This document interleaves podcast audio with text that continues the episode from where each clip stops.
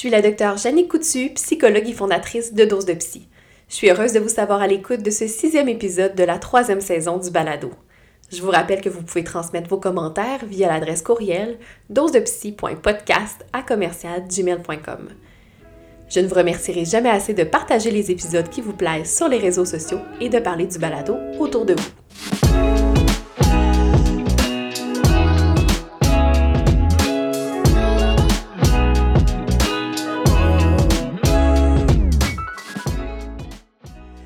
Dans cet épisode, je reçois Dr Béatrice Filion, psychologue et coordonnatrice professionnelle en clinique externe de psychiatrie adulte. Depuis plusieurs années, ses recherches portent sur les dépendances aux substances psychoactives. Elle s'intéresse principalement aux aspects cliniques et à l'élaboration de modèles théoriques visant une meilleure compréhension du fonctionnement psychique des individus au prix avec un problème de consommation. Elle agit aussi à titre de consultante clinique pour des équipes de professionnels en centre de réadaptation en dépendance au Québec. Nous sommes donc très privilégiés de l'avoir avec nous pour répondre, discuter et réfléchir aux questions suivantes. Qu'est-ce que la dépendance? Quels sont les critères d'une consommation problématique ou inquiétante? Doit-on viser l'abstinence ou la consommation responsable? Comment traite-t-on les troubles de dépendance? Sur ce, je vous souhaite un bon épisode de Dose de Psy, le podcast.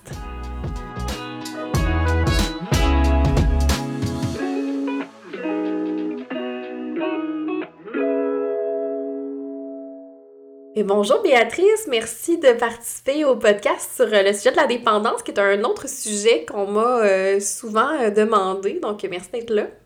Merci pour l'invitation, ça fait plaisir. Lorsqu'on étudie en psychologie, c'est quand même assez rare qu'on entend parler du terme de la dépendance. Là, personnellement, tout ce que je sais à ce sujet-là, ça provient de mes études en criminologie puis de mon emploi comme criminologue là, dans, dans une autre vie. je me demandais qu'est-ce qui t'avait donné le goût, toi, de te pencher sur ce thème-là dans ta thèse? Mais moi, ça a toujours été en fait un sujet qui me, qui me fascine, je dois dire, parce que euh, c'est assez impressionnant, souvent, je dirais, à quel point ça peut prendre la place dans la vie de quelqu'un, à quel point, euh, moi, je l'ai constaté dans des, des gens dans mon entourage ou dans des gens euh, que je connaissais qui, qui pouvaient à quel point ça pouvait prendre la place, puis à quel point ça pouvait diriger, je dirais, l'ensemble des comportements d'une personne. Puis pour moi, il y a toujours eu un aspect un peu fascinant, je dirais, à mm. ça, c'est-à-dire d'essayer de mieux comprendre parce que ça demeure un sujet qui est pas très bien compris sur le mm. plan, je dirais, scientifique et tout ça. Donc, pour, pourquoi j'ai décidé de m'y intéresser pour ma thèse, je dirais, là-dessus. Puis d'un point de vue clinique, je pense rapidement, euh, j'ai senti une belle connexion avec ces, ces, ces personnes-là. Puis je pense que c'était vraiment quelque chose qui... Euh, qui est souvent justement euh, peu parlé, peu abordé, puis euh, ça m'a tout de suite euh, piqué la curiosité. Là, tu disais, c'est souvent quelque chose qui n'est pas compris. Qu'est-ce que tu penses qui manque le plus à la compréhension des troubles de dépendance? Mais je pense que malheureusement, la dépendance souffre d'un stigma tellement important qu'on mm. a souvent un peu moralisé ce comportement-là au lieu de le comprendre comme un symptôme. Mm. Puis c'est quelque chose qui, je, pense, s'inscrit dans l'histoire même. Euh, on peut le comprendre d'un point de vue historique au Québec. C'est, euh, bah, puis peut-être ailleurs dans le monde, mais je pense que c'est vraiment euh, un, un, comportement qu'on a facilement soit banalisé ou soit justement jugé au point où on s'y intéressait pas, mais on le, on le condamnait, en fait. Mmh, puis je pense mmh. que pendant, euh, tu sais, c'est ça, donc depuis très longtemps, on, oppose même santé mentale et dépendance, ou en tout cas, on les sépare. Mmh. Euh, c'est ça qu'on voit dans le milieu public, par exemple. On a les centres de réadaptation des dépendance, puis on a la trajectoire en santé mentale. C'est deux choses séparées qu'on tente là, euh, de, de, de, de, rejoindre actuellement, mais on dirait que par cet aspect de jugement où on a souvent un peu cru que les gens pouvaient arrêter comme ça, que c'était un choix, ben on a moins essayé de mm. comprendre, je pense, ce trouble-là.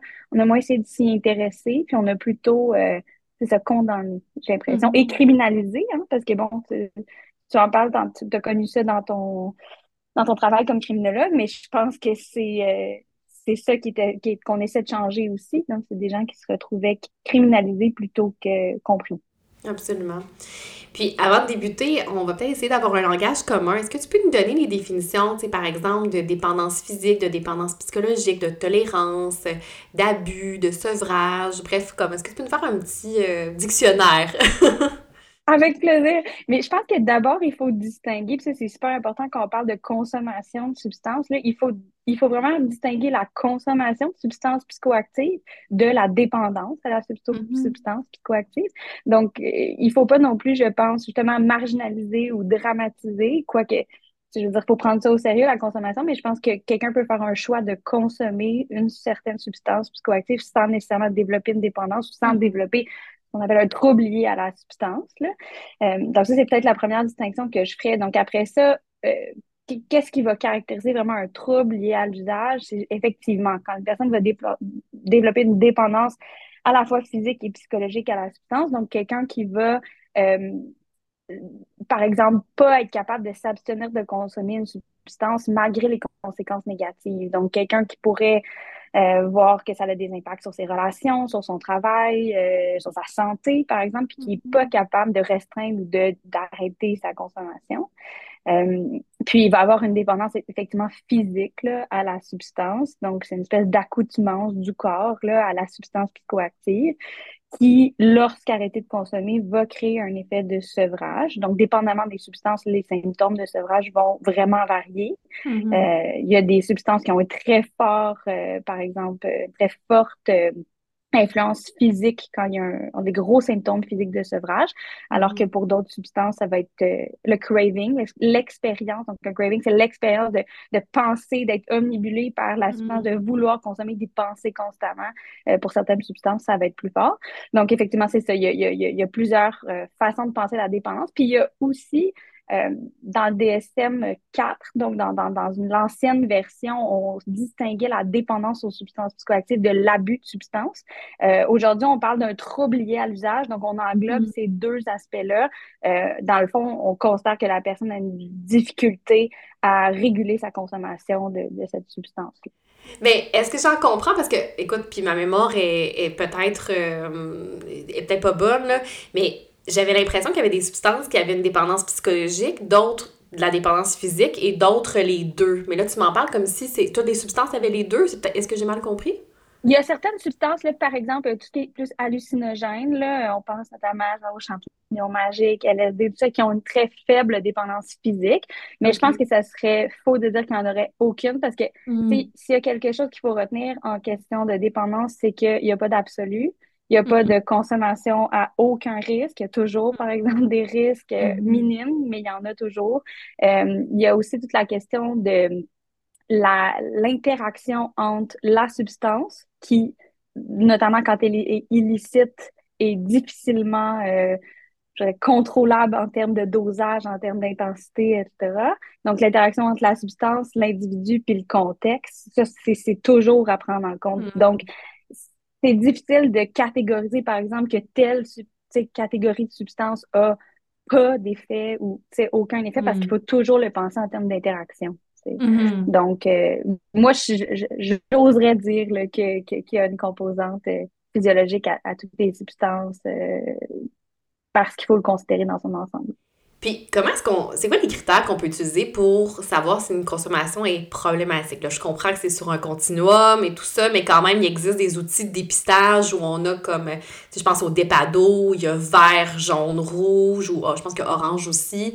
Euh, tu sais, donc, par exemple, une personne qui euh, consomme une petite quantité de, cannabis à tous les soirs pour s'endormir, mais tu sais, qui est quand même fonctionnel. Est-ce que ça, sa consommation, ben, elle est problématique? Ou quelqu'un qui va boire deux, trois verres de vin euh, pour se détendre de façon systématique, est-ce que c'est une consommation qui est problématique? C'est quoi les critères qu'il faut regarder? Bien, effectivement, dans les tests de dépistage, les, quatre questions qu'on pourrait se poser pour voir si, disons, il y aurait matière à investiguer davantage, je le dirais comme ça. On va souvent demander aux gens, est-ce que euh, vous, vous avez déjà ressenti le besoin de diminuer votre consommation? Mm-hmm. Euh, est-ce que vos proches vous ont déjà fait des commentaires sur votre consommation? Est-ce que, tu sais, on, quelque chose comme euh, Ouais, hein, hier, t'es dans l'effort, ce mm. genre de petits commentaires-là qui peuvent avoir l'air peut-être sans, sans, sans trop graves conséquences, mais est-ce que ces commentaires-là reviennent de manière répétée? Euh, est-ce que euh, vous avez juste de manière générale l'impression que vous consommez trop? Ça, c'est juste une espèce de oh, le lendemain matin, je me réveille, je fais eh bah, j'ai abusé hier, tu sais, ce genre Hmm. d'impression-là subjective. Puis euh, le dernier, c'est ah oui, est-ce que vous avez besoin ou ressentez le besoin ou avez envie de consommer le matin? Donc, ça, c'est des fois, c'est des, c'est des premiers, je dirais, euh, bonnes questions, à- des premières bonnes questions à se poser, à savoir Hmm. est-ce que je pourrais avoir une consommation problématique? Euh, moi, j'invite aussi toujours les gens, parce que comme je disais, effectivement, ça varie, etc., mais à se poser la question, euh, la fonction. Quelle Hmm. fonction ça a dans ma vie?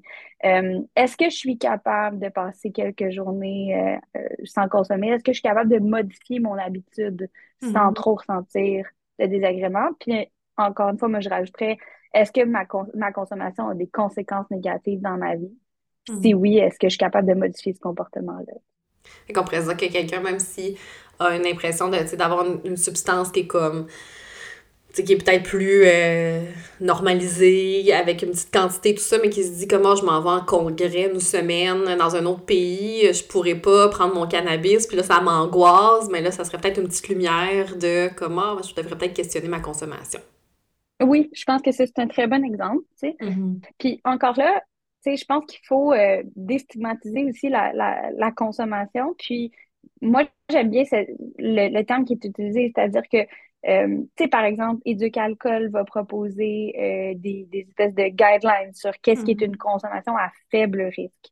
Mhm. Euh, c'est juste de se rappeler qu'il n'y a pas de consommation qui comporte aucun risque, mais que la consommation qu'on choisit d'avoir, il faut qu'on soit capable d'évaluer les impacts qu'elle a sur notre vie Mhm. aussi, puis de faire un choix éclairé. Puis à partir du moment où on peut pas faire un choix éclairé par rapport à ça, qu'on sent qu'il y a d'autres forces actives, disons, à l'intérieur de nous qui nous amènent à consommer, ben à ce moment-là, je pense que c'est signe que euh, ça remplit certaines fonctions pour nous qui sont peut-être pas remplies de la bonne façon. En tout cas, ça vient Mhm. répondre à un besoin euh, qui, est, qui est autre. Et puis, je trouve ça intéressant que tu parles de, tu sais, justement, faire attention de ne pas stigmatiser parce que, tu sais, je pense à un suivi qui n'est pas nécessairement un suivi thérapeutique sur la consommation.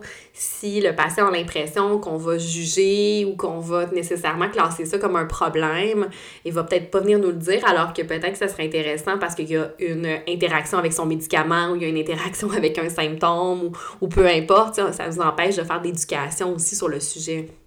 Absolument. Puis je pense que c'est vraiment quelque chose qu'il faut avoir. euh, tu sais, je faut avoir une ouverture comme clinicien par rapport à ça. Puis moi, ce que je remarque aussi, c'est que souvent, on va. Les cliniciens, en fait, pensent pas, des fois, à poser les questions Mm. ouvertement. Puis je pense que de poser les questions ouvertement en début de suivi, ça démontre cette ouverture-là. Puis à juste dire, ben, euh, tu sais, euh, ah oui, tu sais, quand je regarde les habitudes de vie en général, moi, avec un, un patient, ben, nécessairement, je vais aborder Mm. la consommation. Puis la réponse, des fois, c'est non, mais des fois, c'est ah oui, euh, je fais du cannabis tous les jours, puis je fais de la cocaïne la fin de semaine. Mais OK, ben maintenant, on, on le sait, puis on Mhm. travaille avec ça aussi. Là, tu réfléchissais à réfléchir euh, aux impacts qu'a la consommation dans sa vie. En même temps, il y a quand même beaucoup de déni chez les gens qui vont consommer, de la minimisation. Euh, il y a quand même une part de... On entend souvent quand même les personnes qui ont des problèmes de dépendance dire euh, non, non, c'est pas si pire.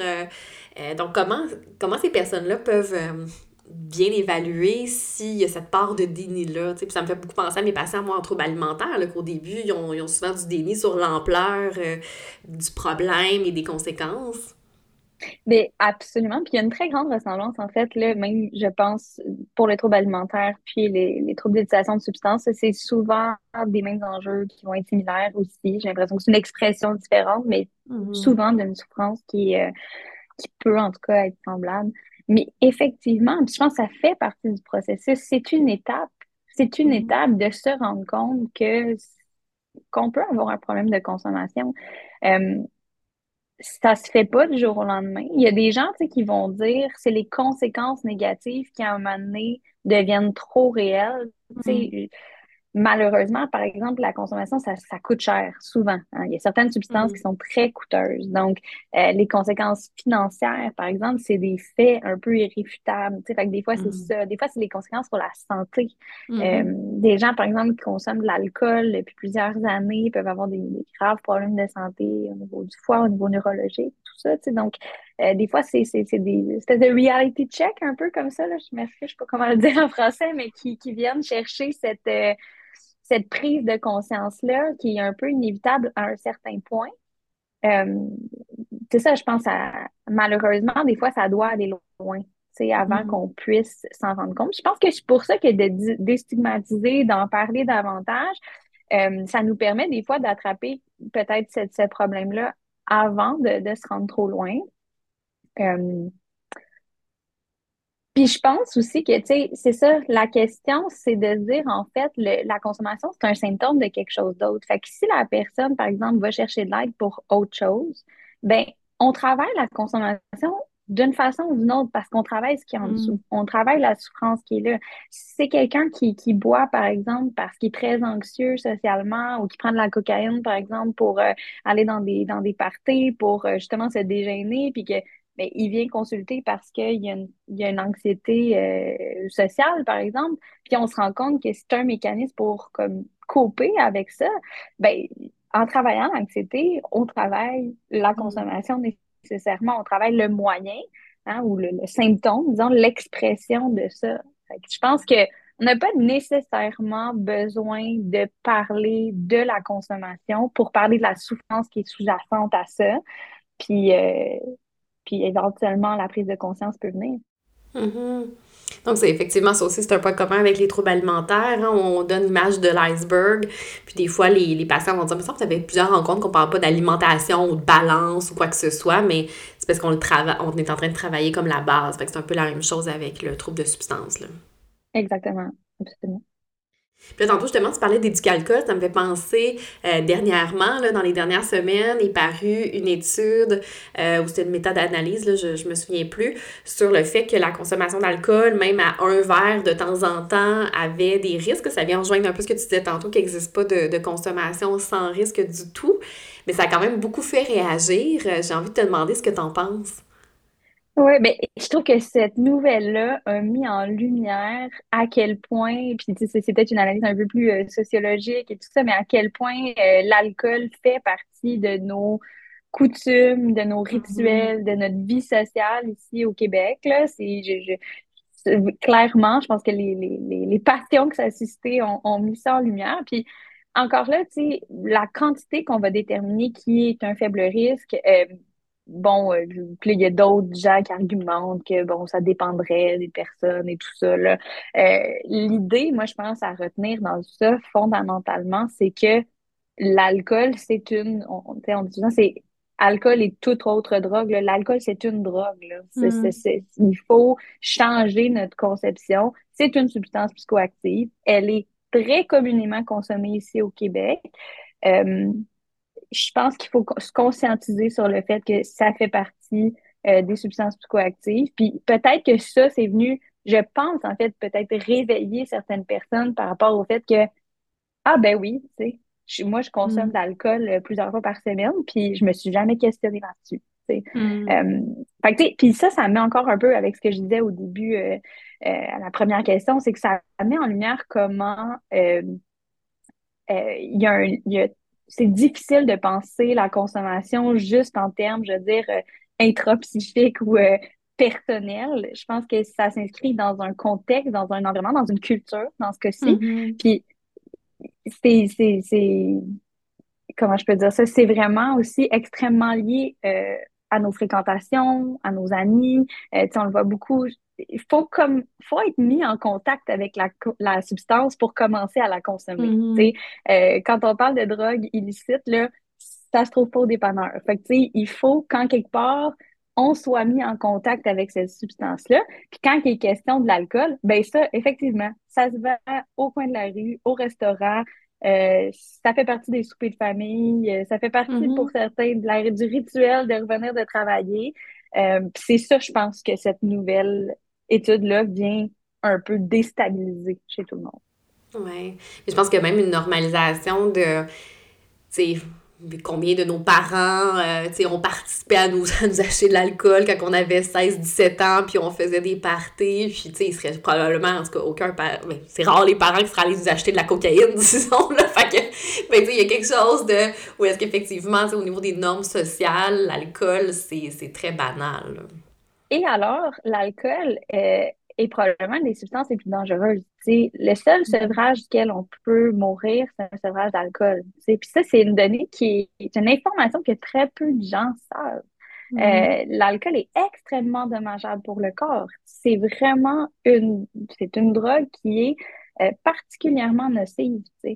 Donc, c'est une illusion, je pense, de croire que l'alcool euh, est une fait partie d'une catégorie différente. Puis je pense que mm. c'est ça, en fait. Puis encore là, c'est correct de consommer de l'alcool. C'est un choix qu'on peut faire d'avoir une consommation, même qui est à risque. C'est un choix, je pense. Moi, ma perspective, c'est à ce moment-là, il faut tomber dans une perspective de réduction des méfaits.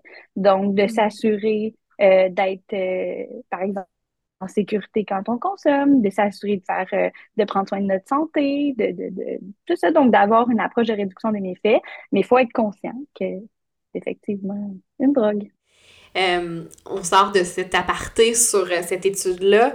Euh, j'ai envie de te demander, c'est quoi les facteurs qui distinguent une personne pour qui la consommation va demeurer récréative toute sa vie, puis une autre qui va développer une dépendance? Et puis là, je pense à un exemple comme, tantôt on a parlé de cocaïne, il y a des gens qui vont consommer deux, trois fois par année, dans des parties, de façon récréative, jamais ça va devenir un problème. Puis pour d'autres, après deux, trois fois, c'est déjà un problème. Qu'est-ce qu'on sait des facteurs qui vont distinguer ces deux individus-là? Euh, on sait qu'il y a des composantes génétiques biologiques. Ça, c'est euh, un aspect qui est quand même assez bien documenté. Les études ne s'entendent pas tout à fait, par contre, sur l'apport de responsabilité de, côté génétique. Il y a une étude, euh, très, une méta-analyse récente qui est sortie de chercheurs à l'Université de Montréal qui euh, ils sont allés chercher un petit peu ailleurs sur qu'est-ce qui pourrait être un peu plus euh, génétique. Puis je trouve ça intéressant, c'est sur la question de l'hyperconnectivité du cerveau. Donc, euh, parce qu'on le sait là, que l'aspect plus génétique, biologique de la chose, là, c'est vraiment tout ce qui est système de récompense dans le cerveau, qui aurait une espèce d'hyper sensibilité à ça. Donc, puis là, c'est intéressant parce que ça amène une, une question aussi sur l'hyperconnectivité des neurones. Donc, une espèce de, de rapidité ou d'intensité de la connexion. Donc, ça, c'est l'aspect euh, biologique, génétique qu'on sait. Euh, sur le plan psychologique, les études, moi, que j'ai menées, puis ce que, ce que, ce que moi j'étudie beaucoup, c'est la question euh, de la difficulté de régulation émotionnelle. Donc, la difficulté mm. à tolérer une certaine charge émotionnelle il semble avoir des études, c'est ça, qui, qui pointent en ce sens-là, de dire que la consommation, ce que ça vient faire, c'est que qu'on prenne un stimulant, un dépresseur ou un perturbateur du système nerveux, là, ce que ça fait, c'est que ça gèle les affects. Ça mm-hmm. empêche de ressentir, de se ressentir, de se connecter à soi. Donc, et, ça distance la, la je voudrais, l'angoisse. On pourrait dire comme ça. Ça, ça. ça nous permet de prendre une distance face à ça. Donc, nécessairement, moi, comment je le, souvent je l'illustre, c'est que comme je disais, il faut rentrer en contact avec la substance. Donc, il y a des gens qui ont tout ça, mais qui vont évoluer dans des milieux où ça fait plus ou moins partie de leur vie. Puis c'est d'autres choses qui vont euh, émerger, puis euh, la régulation va se faire autrement. Mais quelqu'un qui a ces difficultés-là, par exemple, à se réguler émotivement, ou qui est très hypersensible et tout ça, ou qui vit des choses très difficiles dans sa vie, qui rencontre cette espèce de... Hein, il y a quelque chose de très... Euh, très magique à, la consommation. Il y a un aspect très fun et très positif. Mm-hmm. C'est pour ça que le monde en, prend de la drogue et de l'alcool. Ça vient apaiser, ça vient vivre une euphorie, ça fait faire, ça vient calmer une certaine angoisse. Puis, euh, ça devient une expérience qu'on a envie de répéter. Hein. C'est assez de base en psychologie. donc, c'est très il y a un grand renforcement, c'est très agréable. Donc, mm-hmm. on veut reproduire cette, euh, cette cette satisfaction-là qu'on a eue. Mais le problème, c'est qu'il y a une accoutumance et donc mm. euh, on recherche constamment. Mais donc, les gens qui sont plus sensibles et qui ont plus ce besoin-là de se réguler ou de moins se sentir, je pourrais dire, sont plus euh, attirés, disons, vers ce genre de solution-là, comme je peux dire, pour, pour gérer les émotions, euh, que des gens qui ont peut-être déjà développé des, des, des, habiletés de se réguler. Puis, je rajouterais aussi l'aspect, comme je disais, un peu contexte social. Euh, mm-hmm. Donc, les gens qui évoluent dans des contextes sociaux, qui soient familiaux, les pères à l'adolescence et tout ça, où il y a de la consommation, ben, nécessairement, on augmente le risque d'être en contact avec cette substance-là. On augmente le, le, nombre d'expositions, le, le, nombre de fois où est-ce qu'on est tenté mm. de le faire. Puis, bon, nécessairement, ça peut avoir un impact sur le, la, rapidité ou l'intensité avec laquelle on va euh, développer ce trouble. On parlait de génétique.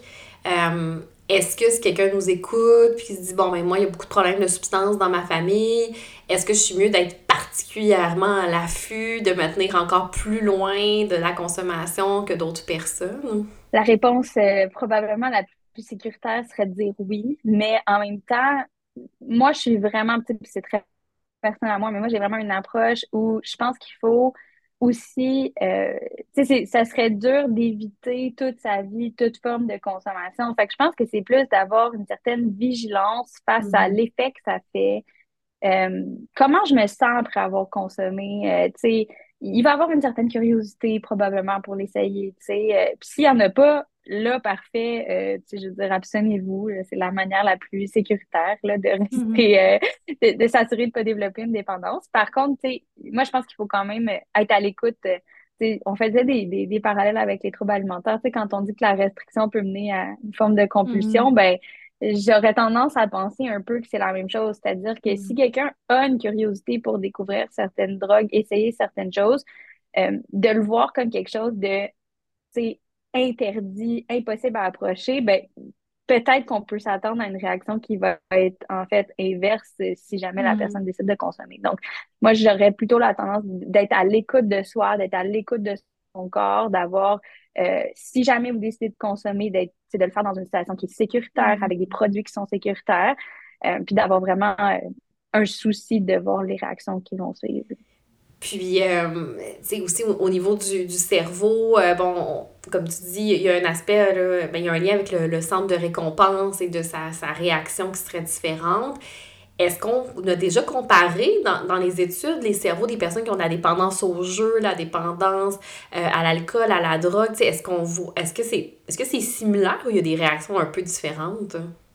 J'en ai aucune idée. J'avoue que je sais pas si ça a été fait ou si c'est quelque chose qui, qui, Mais moi, j'aurais tendance à dire que oui, là. Honnêtement, mm-hmm. j'ai pas lu rien, là, mais ça ferait du sens mm. avec ce qu'on sait, l'état des connaissances par rapport à euh, maintenant, ce qui est différent, par contre, euh, quand euh, il y a une substance psychoactive, c'est qu'il y a un effet neurochimique de la substance sur le cerveau. Mm. Alors que mm-hmm. quand on prend, par exemple, une dépendance au jeu ou des achats compulsifs, on le sait que ça déclenche une, une, réaction du cerveau qui va stimuler, par exemple, la production d'endorphines, de, de, bon, dopamine, etc. Là. Euh, donc, on le sait que ça, ça déclenche puis ça crée. Par contre, quand on consomme une substance psychoactive, on a l'effet de la substance qui se surajoute, qui est autre que ça. Donc, euh, hmm. qui va amener, par exemple, un sentiment euh, d'euphorie, qui va venir perturber les conditions, qui va amener certaines hallucinations. Fait que c'est comme le, le, cerveau en est différemment affecté, ça, c'est sûr. Hmm. Mais on le sait, comme je disais, c'est assez de base, comme c'est une satisfaction, c'est un sentiment confortable, c'est quelque chose qui vient apaiser une angoisse. Donc, euh, l'envie de répéter, c'est assez, euh, assez euh, biologique et ben, c'est psychologique aussi, mais au sens où mm-hmm. c'est assez de base là, de ce qu'on connaît en psychologie est-ce que ça rend le pronostic et le traitement plus complexe que, par exemple, la dépendance à la pornographie, au jeu ou quelque chose qui n'a pas justement cet effet psychoactif? Je sais pas. Honnêtement, j'avoue que j'ai très peu lu d'études comparatives. Mm. C'est peut-être un peu pour ça que euh, je me suis principalement intéressée aux substances euh, psychoactives. Mm. Puis effectivement, le pronostic est il est pas, c'est loin, il faut, faut pas penser que c'est incurable, là, vraiment pas. Moi, mm-hmm. j'ai vu des super beaux succès thérapeutiques, j'y crois absolument. Euh, mais euh, c'est des symptômes qui peuvent être ancrés très profondément mm. parce que ça vient, tu sais, il y a l'aspect biologique, mais ça vient au niveau identitaire aussi parce mm. que ça devient tellement important pour la personne que tout tourne, on peut se rendre à un point où tout tourne autour de ça. Je mm-hmm. travaille pour gagner ma substance. Je, les gens, mon réseau social, c'est des gens avec qui je consomme. Mm-hmm. Euh, mon, mon, identité devient. Tu sais, je pense, par exemple, on a vu euh, dans les médias, euh, il y a, quand même récemment, à l'automne passé, un super beau reportage. Enfin, on parlait de la réalité du chemsex, qui est la consommation de cristal avec une sexualité assez intense, là, mm. surtout dans la communauté queer. c'est, c'est, c'est ce qui est vraiment mis en évidence, par exemple, dans ce genre de consommation-là, c'est à quel point tout devient centré autour de ça, puis ça devient identitaire, puis ça devient j'allais dire passionnel en fait, parce que c'est ça, ça prend, ça prend toute la place dans la mm. personnalité de la personne, dans l'identité de la personne, tu sais. Euh, je pense que c'est ça qui met en lien la complexité de ce traitement-là, parce que c'est pas juste soi avec soi, c'est mm-hmm. social, c'est environnemental, c'est culturel, c'est identitaire. C'est là que je pense que je vois le lien avec les comportements délinquants, parce que quand je travaille avec des jeunes qui, qui, qui avaient des comportements délinquants, mais de, de de ne plus en commettre, ça voulait aussi dire de se séparer de leurs amis parce que tout leur groupe était des jeunes délinquants. Donc, euh, euh, c'était un gros sacrifice quand même, hein, ou bien même une transmission intergénérationnelle du papa qui est en prison, etc. Mais là, euh, c'est un peu la même chose de décider d'arrêter de consommer, peu importe la substance. Mais ça peut être de, de, se retrouver un peu plus tout seul ou de devoir se créer d'autres amitiés qui ne sont pas des amitiés de consommation finalement. Oui, exactement. Puis nécessairement, ça fait passer de la personne, si, si vraiment elle est dans un environnement qui consomme, c'est pas tous les consommateurs qui sont mm-hmm. entourés de consommateurs, évidemment, mais euh, exact, si, c'est un conjoint, une conjointe, par exemple, qui consomme, euh, tu sais, si c'est la famille, les amis, euh, ça implique beaucoup de solitude. Puis souvent, euh, qui reste, il reste la substance. Puis euh, elle, là, elle est tout le temps là. Puis ça, mm. c'est quelque chose qu'on voit vraiment quand, quand les personnes nous parlent de leur relation à la substance. Ils nous parlent de comment c'est le meilleur ami, c'est la personne qui est tout le temps là, c'est la personne, tu sais, ils en parlent comme une mm. personne. Hein. C'est la mm. personne sur qui on peut toujours compter. Ah, Je me retrouverai plus jamais tout seul. J'ai toujours ma substance avec moi. Donc, la solitude est aussi beaucoup liée à la consommation. Puis, dans un cercle vicieux, ben, la consommation ou l'arrêt de consommation mène à la solitude qui hmm. amène à vouloir consommer. Puis c'est souvent ce passage-là, en fait, qui est si difficile. C'est pour ça que des fois, les, les, cures fermées ou les cures de détox qui durent habituellement, disons, 21 jours, des fois 28 jours, euh, souvent la personne va arriver à arrêter de consommer euh, durant ce, moment-là, mais le, vrai défi, c'est au moment où est-ce qu'on sort. Parce mm-hmm. que là, on est de retour dans notre environnement. Oui, effectivement. Puis justement, euh, est-ce que ces centres-là fermés ont, euh, au niveau des données probantes, eh, est-ce que ça a un meilleur, est-ce qu'il y a un meilleur pronostic, justement, étant donné que c'est pas un contexte qui est euh, réaliste, là, qui est pas reproductible dans la vraie vie, finalement?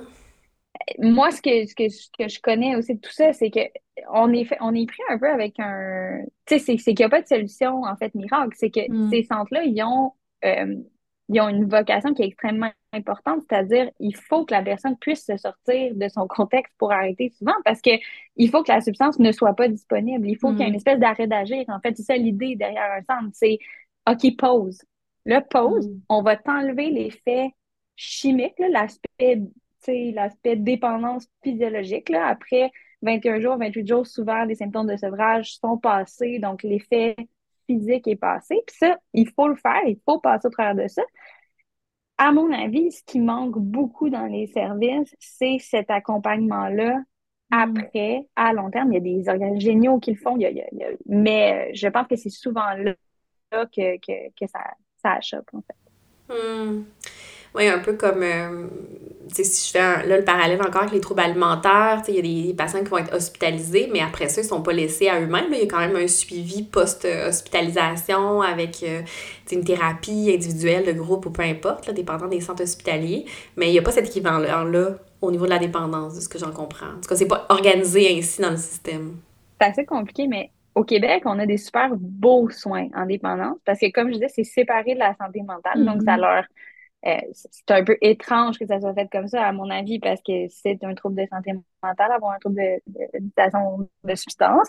Mais ce que ça fait, c'est que euh, il y a comme toute une structure qui est dédiée à la dépendance. Donc, euh, d'ailleurs, s'il y a des gens qui nous écoutent puis qui ont des, des, des, qui ont besoin d'aller chercher de l'aide, il existe des centres de réadaptation en dépendance du Québec dans toutes les régions administratives. Rapidement, vous allez être pris en charge. Il y a un offre en externe qui, qui est offerte qui, qui, qui, est très bien, tu sais. Mm. Puis les cœurs internes, par contre, sont régis par dans la majorité des cas, par quelque chose de communautaire, par quelque chose de privé. Donc, mm. ça, ça, ça, ça, communique pas. Il y a certains centres surspécialisés, je pense au CHUM par exemple, où ils ont vraiment des unités de détox et tout ça, mais c'est vraiment, on est dans, dans, dans, dans le surspécialisé. Donc, mm. encore là, puis je pense que ça vient euh, justement encore de cette, euh, mentalité, pendant longtemps, la dépendance, on la traitait pas au public. On, la, on, envoyait ça dans le communautaire, dans les AA, par exemple, et tout ça. Mm-hmm. Et donc, il y a encore du travail à faire, à mon avis, dans l'organisation des soins pour s'assurer qu'il y ait une continuité de soins, puis qu'il y ait aussi la continuité, continuité de soins, excusez-moi, avec la santé mentale. Parce mm-hmm. que si on, c'est, le taux de comorbidité est, très, très, très élevé. Là. Des études disent plus que 50% des gens qui ont un diagnostic de trouble à l'usage qui ont un, euh, diagnostic haut de santé mentale. Euh, mm. mais on, on, on, les traite séparément, alors que toute la littérature nous suggère de plus en plus de traiter les deux en même temps. Oui, puis je pense qu'il y a même des critères d'exclusion parfois. Là, pour avoir accès à tel soin de santé mentale, il ne faut pas que tu consommes. Pour avoir soin, euh, accès à un tel soin de dépendance, il ne faut pas que tu aies tel trouble de santé mentale. Donc, c'est comme un peu les les gens se font pitcher d'un bord et de l'autre, puis euh, ils ont pas nécessairement. Ils se retrouvent entre deux chaises finalement. Oui, mais là, en ce moment, il y a énormément d'efforts faits par la communauté, euh, à la fois scientifique puis euh, clinique, là, de, de mm. créer des, des, des, ponts, des, des mm. corridors de services. On essaye de, de, de, se parler, de travailler ensemble. Euh, c'est pas fait, mais vraiment, je pense que là, la volonté dans les dernières années, maintenant, juste les, sur le plan euh, de l'organisation des soins là, dans le public, maintenant, on fait partie de la même direction. Donc, c'est direction santé mentale et dépendance. Donc, euh, on, on, disons, on a les mêmes plans, on a les mêmes euh, gestionnaires et tout ça là, pour, pour s'assurer qu'il y a une certaine uniformité, puis qu'on se dirige vers un traitement des comorbidités là, au lieu de traiter les deux séparément.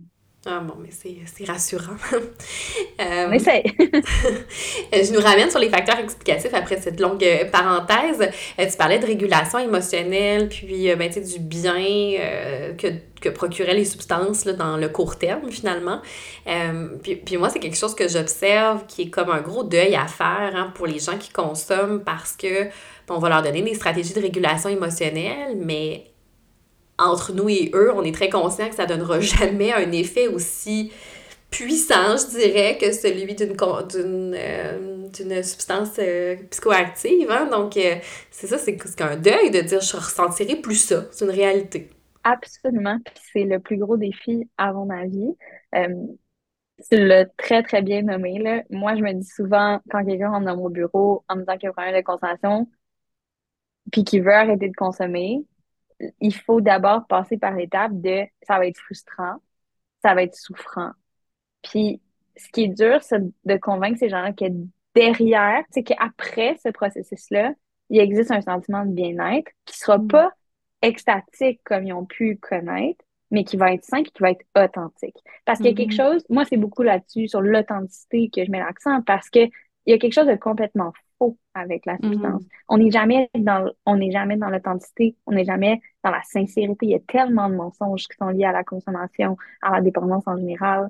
Euh, il y a tellement de, de justement de relations qui se nouent basées sur la consommation.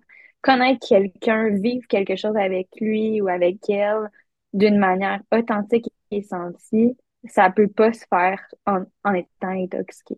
C'est mm-hmm. un peu ce que, ce que nous, comme psychologues, en tout cas, on leur propose de vivre. C'est vous allez venir ici me voir, pas intoxiqué, puis on va vivre quelque chose de vrai. Ça risque d'être souffrant puis compliqué, mais je vais être là, puis ça va être vrai. Mm-hmm. Puis je, à mon avis, c'est ça qui fonctionne le mieux, mais il faut exactement, comme tu l'as dit, faire le deuil d'une d'une solution magique à mm-hmm. toute cette souffrance-là. Puis, tu sais, il y a énormément de liens entre trauma et utilisation de substances. Là. Ça a été euh, démontré maintes et maintes fois. Euh, donc, ça veut aussi dire souvent se confronter avec des blessures qui traînent depuis longtemps. Ça veut dire faire face à des souffrances qu'on a cherché à éviter, à fuir depuis longtemps. Euh, puis il faut, à mon avis, un bon accompagnement Mm. idéalement psychothérapeutique pour faire face à tout ce qui va émerger. Puis, euh, tu sais, c'est ça, tu parlais d'authenticité, puis tantôt on parlait de, de, ben de, d'amis de consommation et tout ça, même si c'est pas tout le monde que, tu sais, c'est pas tout le monde dans, dans ce degré-là d'intensité, mais quand même, puis, tu sais, c'est vrai qu'après, quand les gens arrêtent de consommer, souvent, par eux-mêmes vont dire comme genre tu sais ces amitiés là finalement on n'a rien en commun à part la consommation. Tu sais c'était pas des amitiés qui étaient nourrissantes enrichissantes. Puis euh, c'est c'est comme s'il y avait un voile qui se levait sur leur vie puis euh, la, la réalité le vrai l'authentique comme tu dit vient après là oui, puis tu sais, il faut pas juste imaginer, genre, euh, les gens. Euh, parce que tu sais, quand on parle de consommation, je pense que c'est facile de tomber dans l'espèce de cliché de l'on imagine euh, des gens qui consomment, genre, du crack mm. dans un espèce d'endroit macabre ou je sais pas quoi. Des amis de consommation, c'est aussi, je suis à l'université, puis tous les soirs, je sors après mm-hmm. l'école, puis on fait le party, puis c'est la mi-session, puis c'est. Tu sais, puis on boit jusqu'au lendemain, hangover, puis on recommence, tu sais. C'est aussi mm-hmm. ça, là. Puis à un mm-hmm. moment donné, quand on, sort, puis on se rend compte que hey, c'était peut-être pas des relations les plus authentiques que j'ai nouées de ma vie, ça, tu sais. Mm. Fait il faut vraiment penser aussi à, à, d'autres niveaux que juste, c'est ça, la, la, la déchéance qu'on peut peut-être mm-hmm. imaginer dans le pire des cas de la consommation qui existe, qui est un problème bien réel, mais euh, ça se passe vraiment à plusieurs niveaux, puis dans plusieurs statuts socio-économiques, mm-hmm. puis dans, dans plusieurs euh, styles de vie, là, vraiment. Puis là, tantôt, tu disais que 50% des personnes qui ont des troubles de substance ont aussi un, trouble de, un autre trouble de santé mentale. Euh, c'est quoi les plus fréquents qu'on retrouve dans la littérature? Troubles dépressifs, caractérisés, troubles, toute la, les troubles anxieux, je dirais. Puis, comme je disais, euh, troubles de stress post-traumatique, c'est vraiment, mm. vraiment fréquent qu'il y ait une, gestion des symptômes euh, post-traumatiques. L'alcool est beaucoup utilisé dans ces mm. cas-là. mais ouais, puis ce qui est un peu ironique dans tout ça, c'est que consommer de l'alcool, ça rend plus déprimé mm-hmm. habituellement. C'est un dépresseur du système nerveux. Donc, c'est normal d'avoir un down après avoir consommé de l'alcool. Donc, définitivement, une stratégie coûteuse quand on souffre de dépression, de, d'essayer de, de surmonter la dépression avec l'alcool. C'est, c'est, malheureusement pas une solution qui risque d'être efficace à long mm-hmm. terme. Puis un peu la même chose avec l'anxiété. Il y a beaucoup de gens qui vont consommer des substances pour faire face aux situations sociales, par exemple ou euh, pour performer au travail ou ce genre de mm-hmm. choses-là. Euh, puis c'est comme inévitablement à moyen terme, il y a comme l'échec de ça parce que finalement, euh, euh j'ai pris, mettons, et consommé des psychostimulants pour être plus performant au travail mais là, finalement, euh, je dors plus, puis là, je suis encore plus anxieux, puis là, mm-hmm. euh, j'ai des soeurs froides dans mes meetings avec mes patrons, puis là, ça va plus, puis là, finalement, je finis par m'absenter parce que, parce que je fais une attaque de panique au bureau, puis tu sais, tout ça. Donc, c'est rarement euh, une solution qui va qui va aider à moyen terme. Puis je pense qu'il y a quand même une comorbidité avec les troubles de personnalité de, du cluster B, là, troubles de personnalité limite, narcissique, antisocial. Absolument. tout à l'heure, je parlais de difficultés de régulation émotionnelle, donc ça en fait partie, là, absolument. Euh, sans aucun doute, ça fait même partie des critères par rapport au trouble de personnalité limite. Là, donc, euh, mm. ça, ça va venir euh, s'inscrire souvent dans, dans ces, dans ces patrons-là cliniques qu'on va rencontrer. Absolument. Tantôt, tu parlais de la substance, tu disais que c'est quasiment un individu pour la, la personne ça me fait penser un peu au trouble alimentaire, où est-ce qu'on va sortir le trouble alimentaire de la personne, puis des fois, mes patientes vont, leur vont donner un nom, tu sais, mettons Bob, je sais pas, là, tu sais, puis dire comment, mais ah, c'est Bob qui me dit de faire ça, ou puis, tu sais, quand... Puis là, de laisser aller le trouble alimentaire, c'est c'est comme de dire adieu à un ami qui nous a réconforté, qui a été là au moment où est-ce qu'on se sentait tout seul, puis pas compris, etc. Fait encore une fois, on voit un, lien entre les deux. Euh, puis je sais que ta thèse porte sur, sur la relation à la substance. Est-ce que tu as envie de nous en parler un petit peu de cette, de cette relation-là? Absolument, mais tu sais, c'est la question que j'ai le plus posée aux gens que j'ai rencontrés qui ont un problème de substance spontanément. Genre, c'est quoi la relation avec votre substance? Puis personne me dit, hein, de quoi? Tu sais, c'est comme, ah c'est évident pour eux. C'est, hmm. ah, ben, c'est mon meilleur ami, c'est la personne qui est tout le temps là. C'est, spontanément, c'est que c'est comme, ah mon Dieu, la personne qui me connaît le mieux. Tu sais, c'est comme, ça sort spontanément chez les gens. Puis je trouve mm. ça frappant parce que ça démontre, je disais souvent, euh, quand j'essaie d'expliquer un peu ce qui me fascinait par rapport à la dépendance, je disais souvent aux gens, y a-t-il une personne que tu aimerais assez pour sortir dehors à moins 40, trois fois pendant un souper, pour aller jaser avec cinq minutes? Mais tu vas Mm. le faire pour ta cigarette, par exemple, ou tu sais, pour ton Mm. joint. Puis ça, je trouve que c'est l'image, je de dire, ça devient la chose la plus investie, la plus importante. Mm. Puis c'est ça qui fait aussi, comme tu le dis, que c'est difficile de, de faire le deuil, oui, de l'effet de la substance, mais de cette présence-là, de cette, cette, euh, je veux dire, cet objet-là que ça représente pour la personne.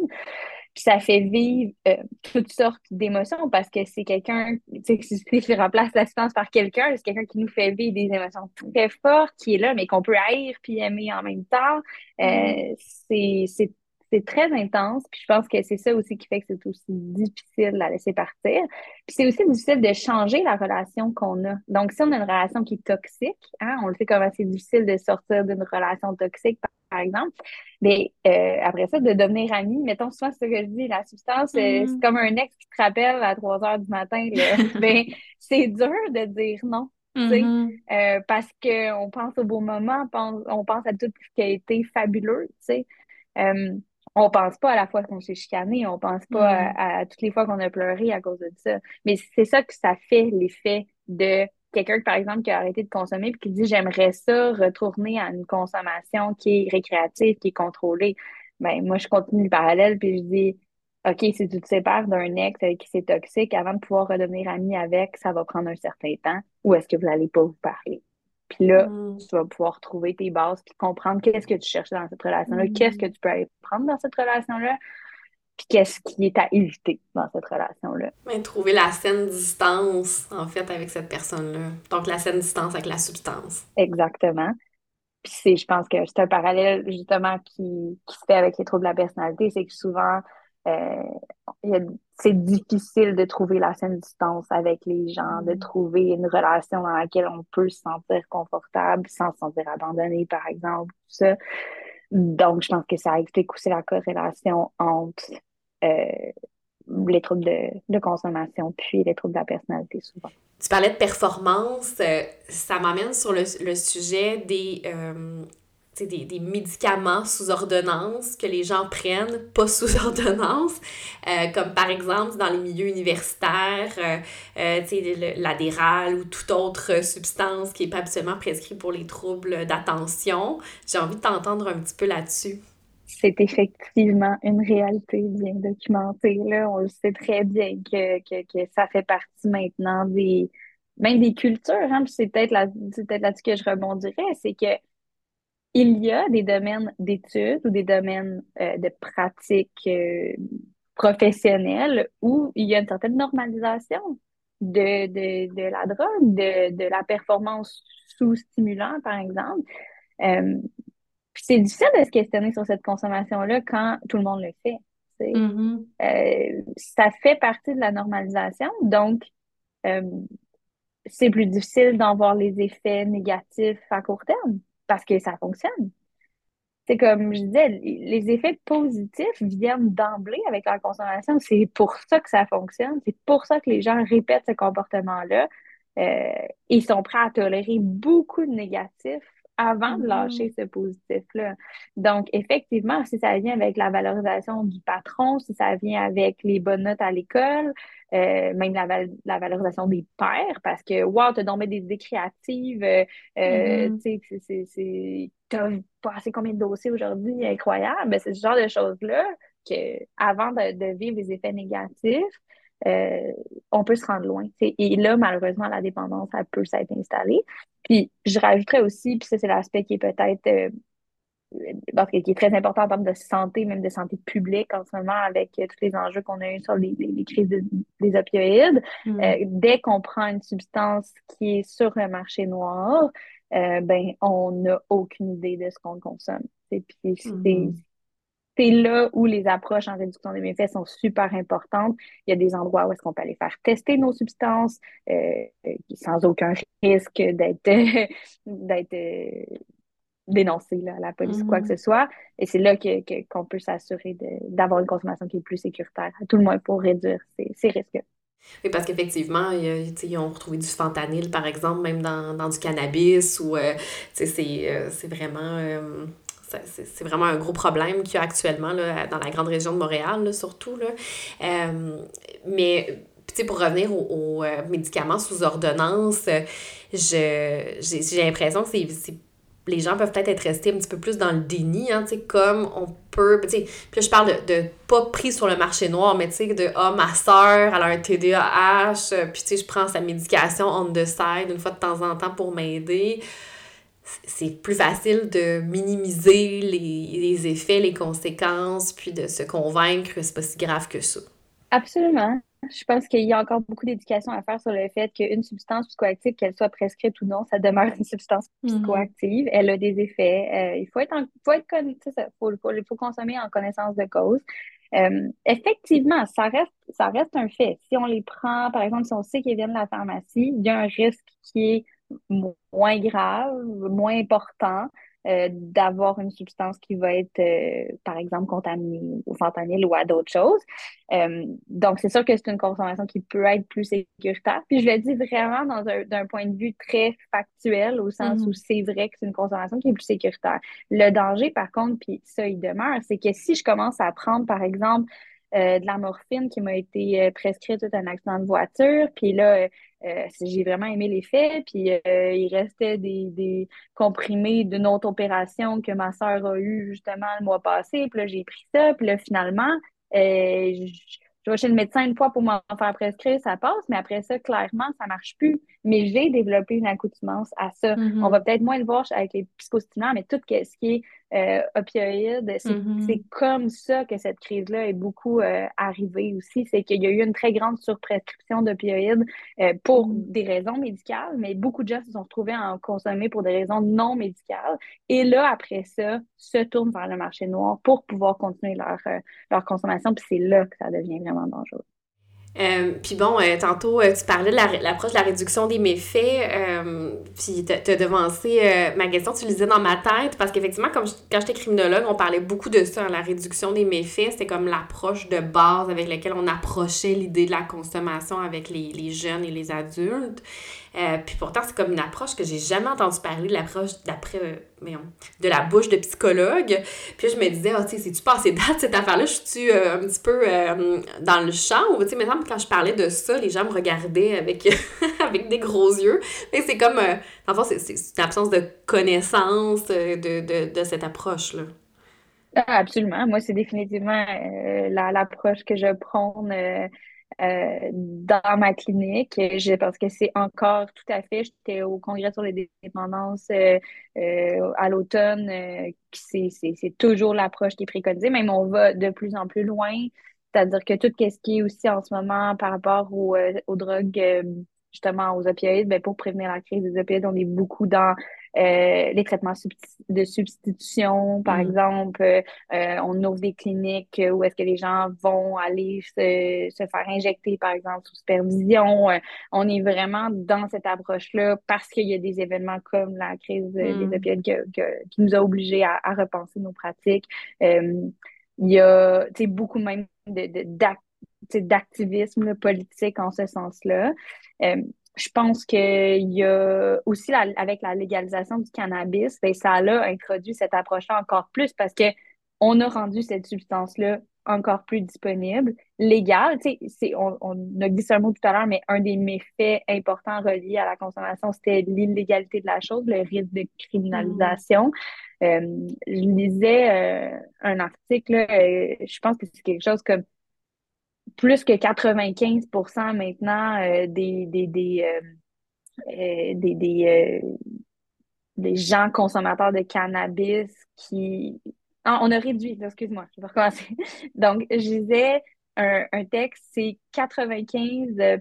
on a réduit de 95% les infractions liées à la consommation de mm-hmm. cannabis. Donc, lesquels qui restent, c'est vraiment des gens qui sont dans le trafic ou des trucs comme ça. Ce mm-hmm. sont des gens qui sont dans la criminalité, mais pas la, la personne qui, qui, qui, fumait son joint une fois de temps en temps. Puis ça, c'est, c'est définitivement une amélioration de la qualité de vie des consommateurs, même récréatifs, parce que euh, justement, on évite la criminalisation et donc euh, d'autres stigmas, d'autres préjugés, d'autres complications dans la vie qui peuvent entraîner finalement euh, de la souffrance ou des difficultés. Euh, toute la légalisation du cannabis, ça a été un contexte social aussi qui a permis la remise en question de comment est-ce qu'on va approcher la consommation euh, de cannabis euh, et tout ça. Donc, euh, c'est définitivement d'actualité.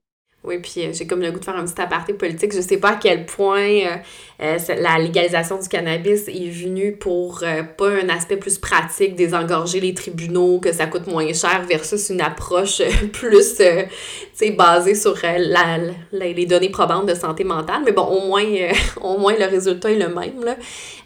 donc, j'imagine que, tu sais, toi qui es dans cette approche-là, que cette vision-là de la, de la, de la consommation, j'imagine que tu serais pour la, un peu comme un, modèle comme Amsterdam où toutes les drogues sont quand même euh, dépénalisées ou décriminalisées pour vraiment s'assurer d'une consommation qui est la plus sécuritaire possible?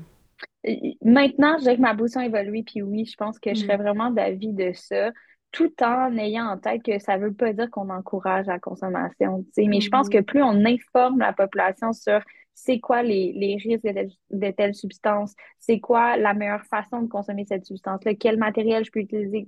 Plus on en parle, plus on peut poser des questions, plus euh, on a de chance de limiter les méfaits. Puis encore là, tu sais, justement, je pense qu'il y a des super belles initiatives euh, qui se passent en ce moment, je dirais, un peu entre les lignes, c'est-à-dire que c'est des espèces de permissions, des espèces de, je pense par exemple à l'intervention en milieu festif là, qui se passe dans beaucoup de, de raves ou de mm-hmm. milieux de festivals, des gros festivals. Ben, maintenant, il y a des équipes euh, d'organismes qui vont sur les lieux qui permettent d'aller faire, par exemple, de la, justement de l'analyse de substances pour mm-hmm. savoir qu'est-ce que je vais consommer. Tu sais, ça, pour moi, c'est des initiatives que si on peut, dans ces zones-là, au moins décriminaliser le fait, regarde, quelqu'un qui veut aller tester sa substance pour la consommer, c'est génial. Mm-hmm. ça nous permet d'enlever des stigmas. Puis, il y a, qui est bien aussi avec ces, organismes-là, c'est que si euh, ça peut être une porte d'entrée aussi de faire Hey, je consomme vraiment trop. Puis là, il y a quelqu'un qui me parle, qui me juge pas, puis qui peut me donner des ressources pour aller plus loin aussi. Fait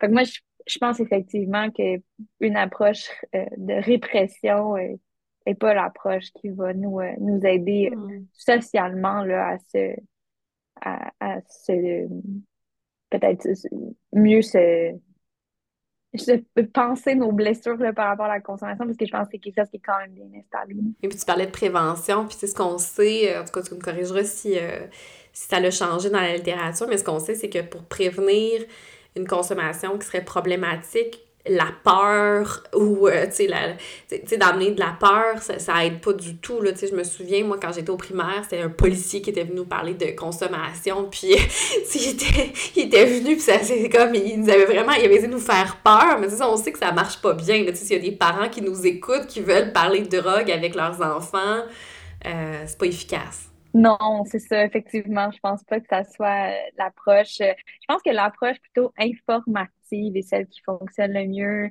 euh, de montrer que, que on peut aller chercher de l'information et après ça, faire un choix éclairé par rapport à notre mm. consommation. Puis de toujours laisser la porte ouverte à justement pour les jeunes, comme tu peux m'en parler. C'est, mm. j'aime en parler sera toujours plus efficace que de me le cacher. Mm-hmm. Puis je pense que c'est cette optique-là que si on arrive à créer des lieux de consommation plus sécuritaires, si on en parle pour les adultes dans les sites d'injection, tout ça, mais euh, c'est ça, c'est de pas de pas permettre, mais de soutenir. C'est comme ça que je le dirais. C'est comme comme mes patients qui, qui vont me dire Ah, j'ai consommé en fait.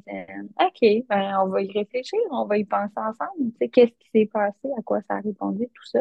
Alors que s'ils n'en parlent pas, mais ben, ils restent tout seuls avec ça. Et puis c'est un peu la même approche qu'on va utiliser par exemple avec l'automutilation aussi, hein, tu sais, de euh, parce qu'on sait que d'empêcher quelqu'un de s'automutiler, ça peut être dangereux. Donc, euh, il faut, le travailler graduellement. Donc, on s'assure au moins que la personne le fait de façon sécuritaire. Là. Je sais que ça peut faire bizarre aux gens qui peuvent nous écouter, mais c'est quand même ça, parce que je me rends compte qu'on n'a pas défini ce que c'était la réduction des méfaits. Toutes les deux, on, on l'a utilisé comme un langage. Euh, mais c'est un peu ça, je pense, c'est de rendre...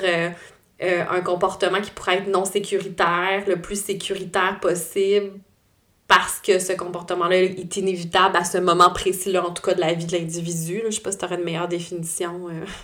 Je pense que c'est juste, j'ajouterais juste que dans le cas de la consommation, parce que je pense que c'est très bien expliqué par rapport à comme un comportement qui pourrait être dangereux, euh, comme l'automutilation, par rapport à la consommation, comme c'est de considérer que la consommation non plus en soi n'est pas le problème, mais de Hmm. dire, en fait, c'est les conséquences négatives de cette consommation-là qui peuvent l'être.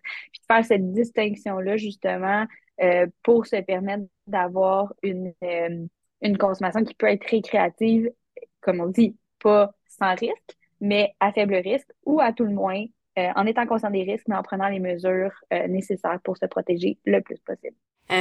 Puis là, on a beaucoup parlé des, de la dépendance aux substances. J'ai envie de parler un petit peu de la dépendance au jeu. Euh, en quoi est-ce que c'est similaire? En quoi est-ce que c'est différent? Est-ce que tu peux nous en parler un peu?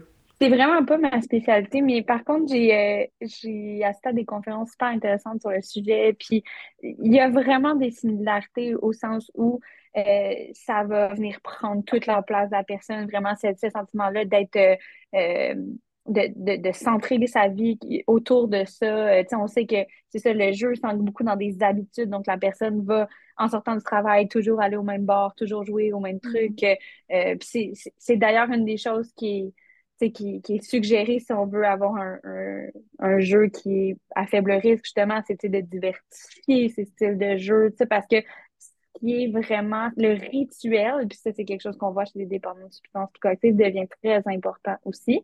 Euh, un Excuse-moi, je te coupe. Donc, on a aussi l'approche de la réduction des méfaits avec la dépendance au jeu, parce que, tu sais, moi, c'était pas quelque chose du tout que j'ai étudié, la dépendance au jeu, quand j'étais euh, dans criminaux. Mais, mais c'est ça, fait qu'il y a une réduction des méfaits possible avec, euh, avec le jeu. euh, réduction des méfaits, puis aussi euh, une espèce, des espèces de guidelines pour pouvoir jouer euh, à faible risque. on a le même, euh, la même état d'esprit de se dire euh, qu'est-ce que je peux faire pour m'assurer d'avoir euh, c'est ça, des habitudes de jeu, dans le fond, qui me, qui me, qui me protègent le plus possible. Je peux donner des exemples, tu sais, c'est genre, euh, par exemple, d'avoir un montant maximum qui va être dédié au jeu. Puis il y a vraiment même des, des, des pourcentages de dire, pense c'est de pas jouer euh, plus que comme 1% du revenu familial par semaine. C'est comme quelque chose comme ça, Mm. là, vraiment de se déterminer euh, un objectif. Donc, par exemple, d'arriver au casino, pas avec sa carte de crédit, mais avec un, un de l'argent comptant dans, un, dans une enveloppe, par exemple. Exact. Ou, tu sais, si on se sent en contrôle, mais de se déterminer quand même un budget qu'on Mhm. dépassera pas, euh, d'avoir, euh, c'est ça, de diversifier les styles de jeu. Par exemple, ah, ben, j'achète des gratteux une fois de temps en temps, euh, je vais au casino une fois de temps en temps, je peux jouer dans, dans des machines une fois de temps en temps, mais de pas répéter la même euh, habitude de jeu. Euh, puis de se limiter à, à quelques jours par mois. Donc, c'est ça. Euh, il y a des gens qui vont avoir, peut-être surtout avec les, les genres vidéo poker euh, en ligne là, ou des les casinos en ligne, euh, Mm. des gens, tu sais, c'est- ça demande tellement peu de déplacements, ça demande, tu sais, avant, il fallait comme aller physiquement au bar ou aller physiquement à- à- au casino, par exemple. Mais donc, il y a des gens qui auraient tendance à jouer un peu tous les jours, mais c'est plus à risque, on est plus à risque d'avoir un, un jeu problématique si on fait ça que, euh, par exemple, d'aller euh, d'aller, par exemple, jouer au casino deux fois par mois, mettons. Euh, c'est comme ces petites habitudes-là qui peuvent euh, protéger un peu. Puis il y a une question qui me vient, puis ça t'aura peut-être pas la réponse, là, mais est-ce que le jeu en ligne qui est euh, non euh, payant, là, que tu n'as pas besoin de payer, est-ce que c'est la, une porte d'entrée vers la dépendance au jeu? Est-ce qu'on est qu'on sait qu'il y a un lien entre les deux? Et je sais pas si c'est documenté, mais j'ai vraiment envie de dire, ça m'étonnerait tellement que non, tu sais, dans le sens où je pense vraiment que oui, Mm. parce que tout est fait pour activer justement le fameux système de récompense Ben oui. dont on parlait, puis aller chercher l'espèce de high qui, est- qui est lié au fait de gagner. Euh, je- en tout cas, je serais étonnée qu'on trouve qu'il n'y ait pas de lien entre, entre ça, puis je pense que c'est d'ailleurs une stratégie marketing qui doit très bien fonctionner pour euh, Mm. malheureusement accrocher, euh, accrocher des joueurs. Puis en en parlant, je pensais à, je sais pas, ça, ça me fait penser à quelque chose qui a aussi rapport avec les substances, là, avec toute la forme, toute forme de dépendance, mais on parle de réduction des méfaits, puis je pense à certaines personnes qui me disent, soit dans mon entourage ou dans, chez mes patients, moi, je ne peux pas consommer du tout. Tu sais, des gens qui vont dire, moi, je ne peux pas du tout me rendre au casino, je, je, je dérape. Euh, moi, je peux pas du tout consommer de l'alcool, je dérape. Alors que d'autres personnes vont avoir eu des problèmes d'alcool, ils vont être capables de boire de temps en temps, puis ça va pas. Qu'est-ce qui distingue ces deux personnes-là? Comment on fait pour savoir dans quelle approche il faut orienter? Euh, par exemple, les alcooliques anonymes, ça va être l'abstinence totale.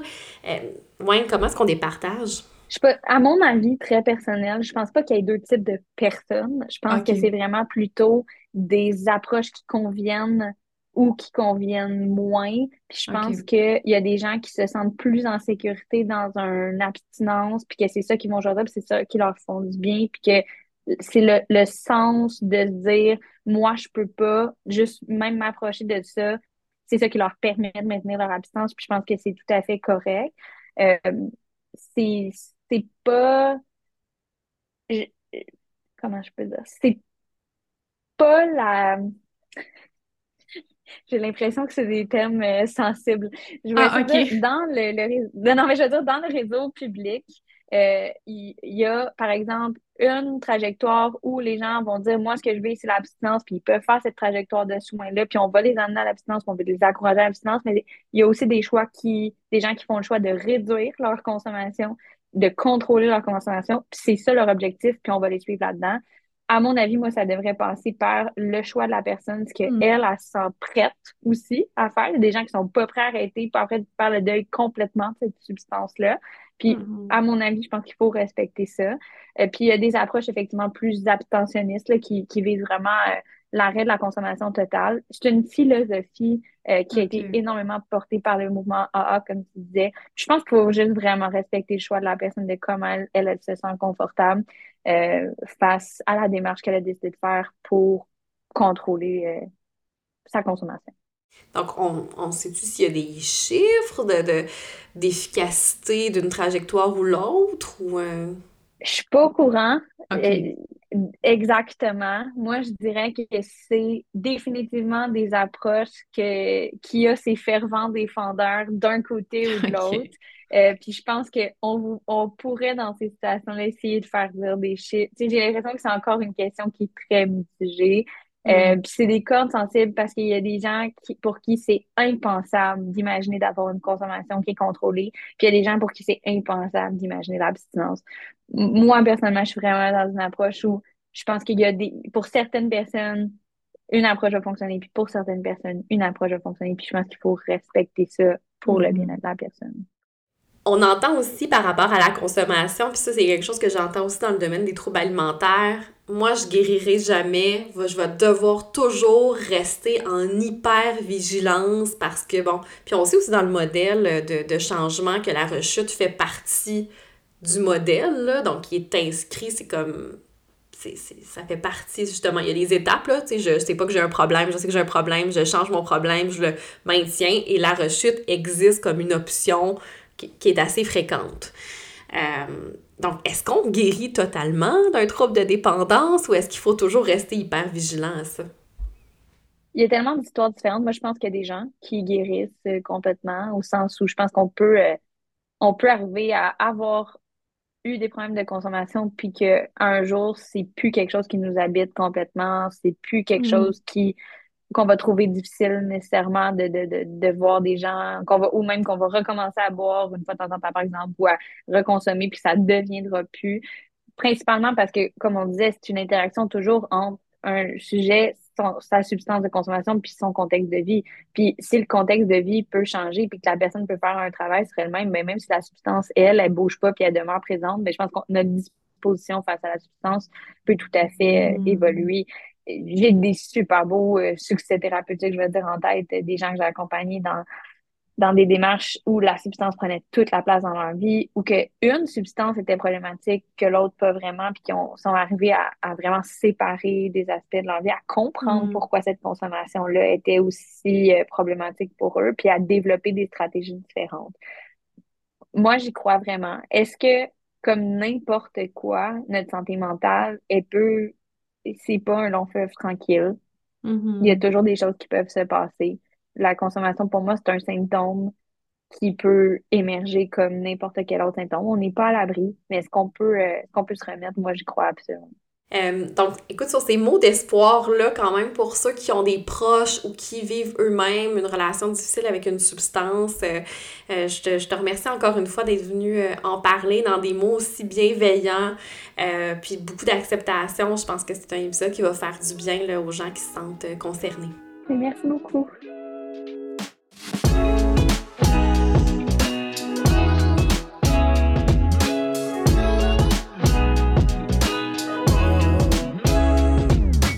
Merci à Dr Filion, psychologue, pour cette discussion enrichissante et surtout remplie de bienveillance pour les personnes aux prises avec des problèmes de dépendance. Dans le prochain épisode, je reçois deux femmes et un homme qui souffrent de stress post-traumatique pour un épisode bouleversant, mais encore une fois nécessaire. Merci à Émilie à l'aide technique pour son merveilleux travail.